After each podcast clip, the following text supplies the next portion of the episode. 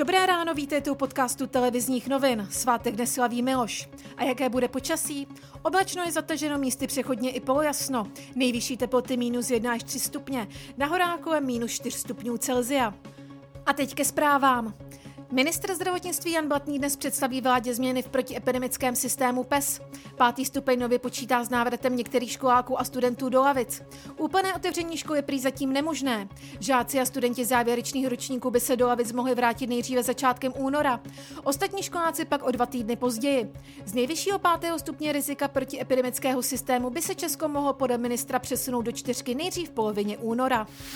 Registrační systém pro seniory mladší 80 let a chronicky nemocné se na začátku února nespustí. A to kvůli nedostatku vakcín. Ty podle premiéra Babiše chybí v celé Evropě. Momentálně se čeká i na schválení vakcíny od třetího výrobce firmy AstraZeneca. Pokud bude koncem ledna schválena, v polovině února by se pak mohlo začít s její distribucí. Více už premiér Andrej Babiš. Je takový jakože boj o ty vakcíny. Celá Evropa nemá vakcíny. Předpokládá se, že ta další vakcína od AstraZeneca by mohla být schválena 29. ledna. Ty dodávky podle předběžných zpráv by mohly začít v polovině února. Zítra se začne zabývat mandátní a imunitní výbor sněmovny rvačkou v parlamentu. Incident, který se odehrál ve čtvrtek v poslanecké sněmovně, nyní prověřuje policie. Hlavní aktér nezařazený poslanec Lubomír Volný je podezřelý z výtržnictví.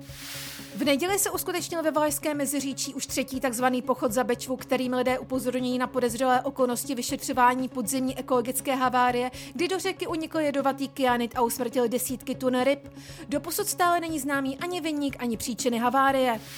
Izrael se snaží zabránit šíření nemoci COVID-19. Od dnešní půlnoci tamního času země zakázala všechny příchozí i odchozí lety. Nikdo se letecky z ani do Izraele nedostane nejméně do konce ledna. Fotbalová Sparta zůstává po novém roce v lize neporažena. Svěřenci kouče Kotela na letné porazili mladou Boleslav 1-0 a už tři zápasy v řadě nedostali gól.